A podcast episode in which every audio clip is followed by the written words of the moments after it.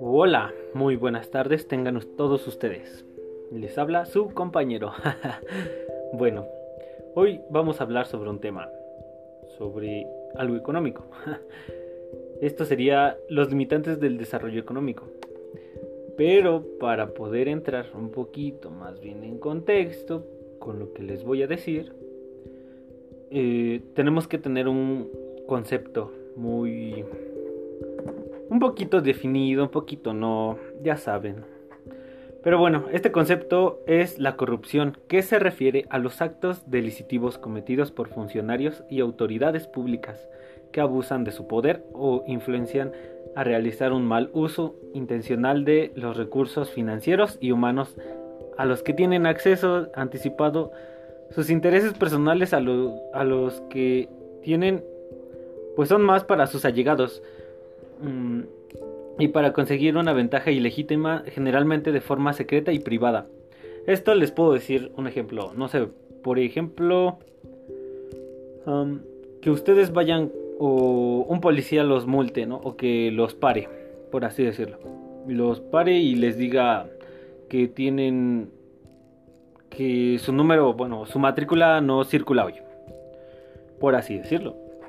Entonces, pues tú en tu inocencia, por no saber o no leer algunas cosas, o no darte cuenta, tú simplemente este, no sabes ni qué hacer. Entonces el policía lo que hace es, pues sabes qué, dame el mochete este, para que pues te deje ir, ¿no?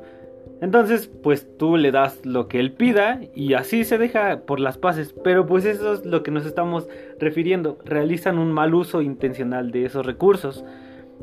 Por eso es... va parte de la corrupción. Eso es lo que les puedo decir. Bueno, y ahora, ¿cómo afecta la corrupción al desarrollo económico de una sociedad? Como sabemos, la corrupción fomenta y estabiliza este círculo vicioso, siendo tanto una fuente de rentas ilícitas y de poder, como una herramienta para mantener débiles a las instituciones de un país. Y como ya habíamos dicho, la corrupción puede venir de funcionarios o autoridades públicas que abusan de su poder. Las ciencias sociales han avanzado bastante en explicar el fenómeno de la corrupción durante los últimos 20 años. También está comprobado su efecto altamente dañino para cualquier sociedad, no solo en términos económicos, sino también por socavar la confianza de los ciudadanos en sus gobiernos, violar los derechos humanos y nutrir ciertas costumbres culturales indeseadas, como la cultura del avivato, para el caso colombiano, obviamente.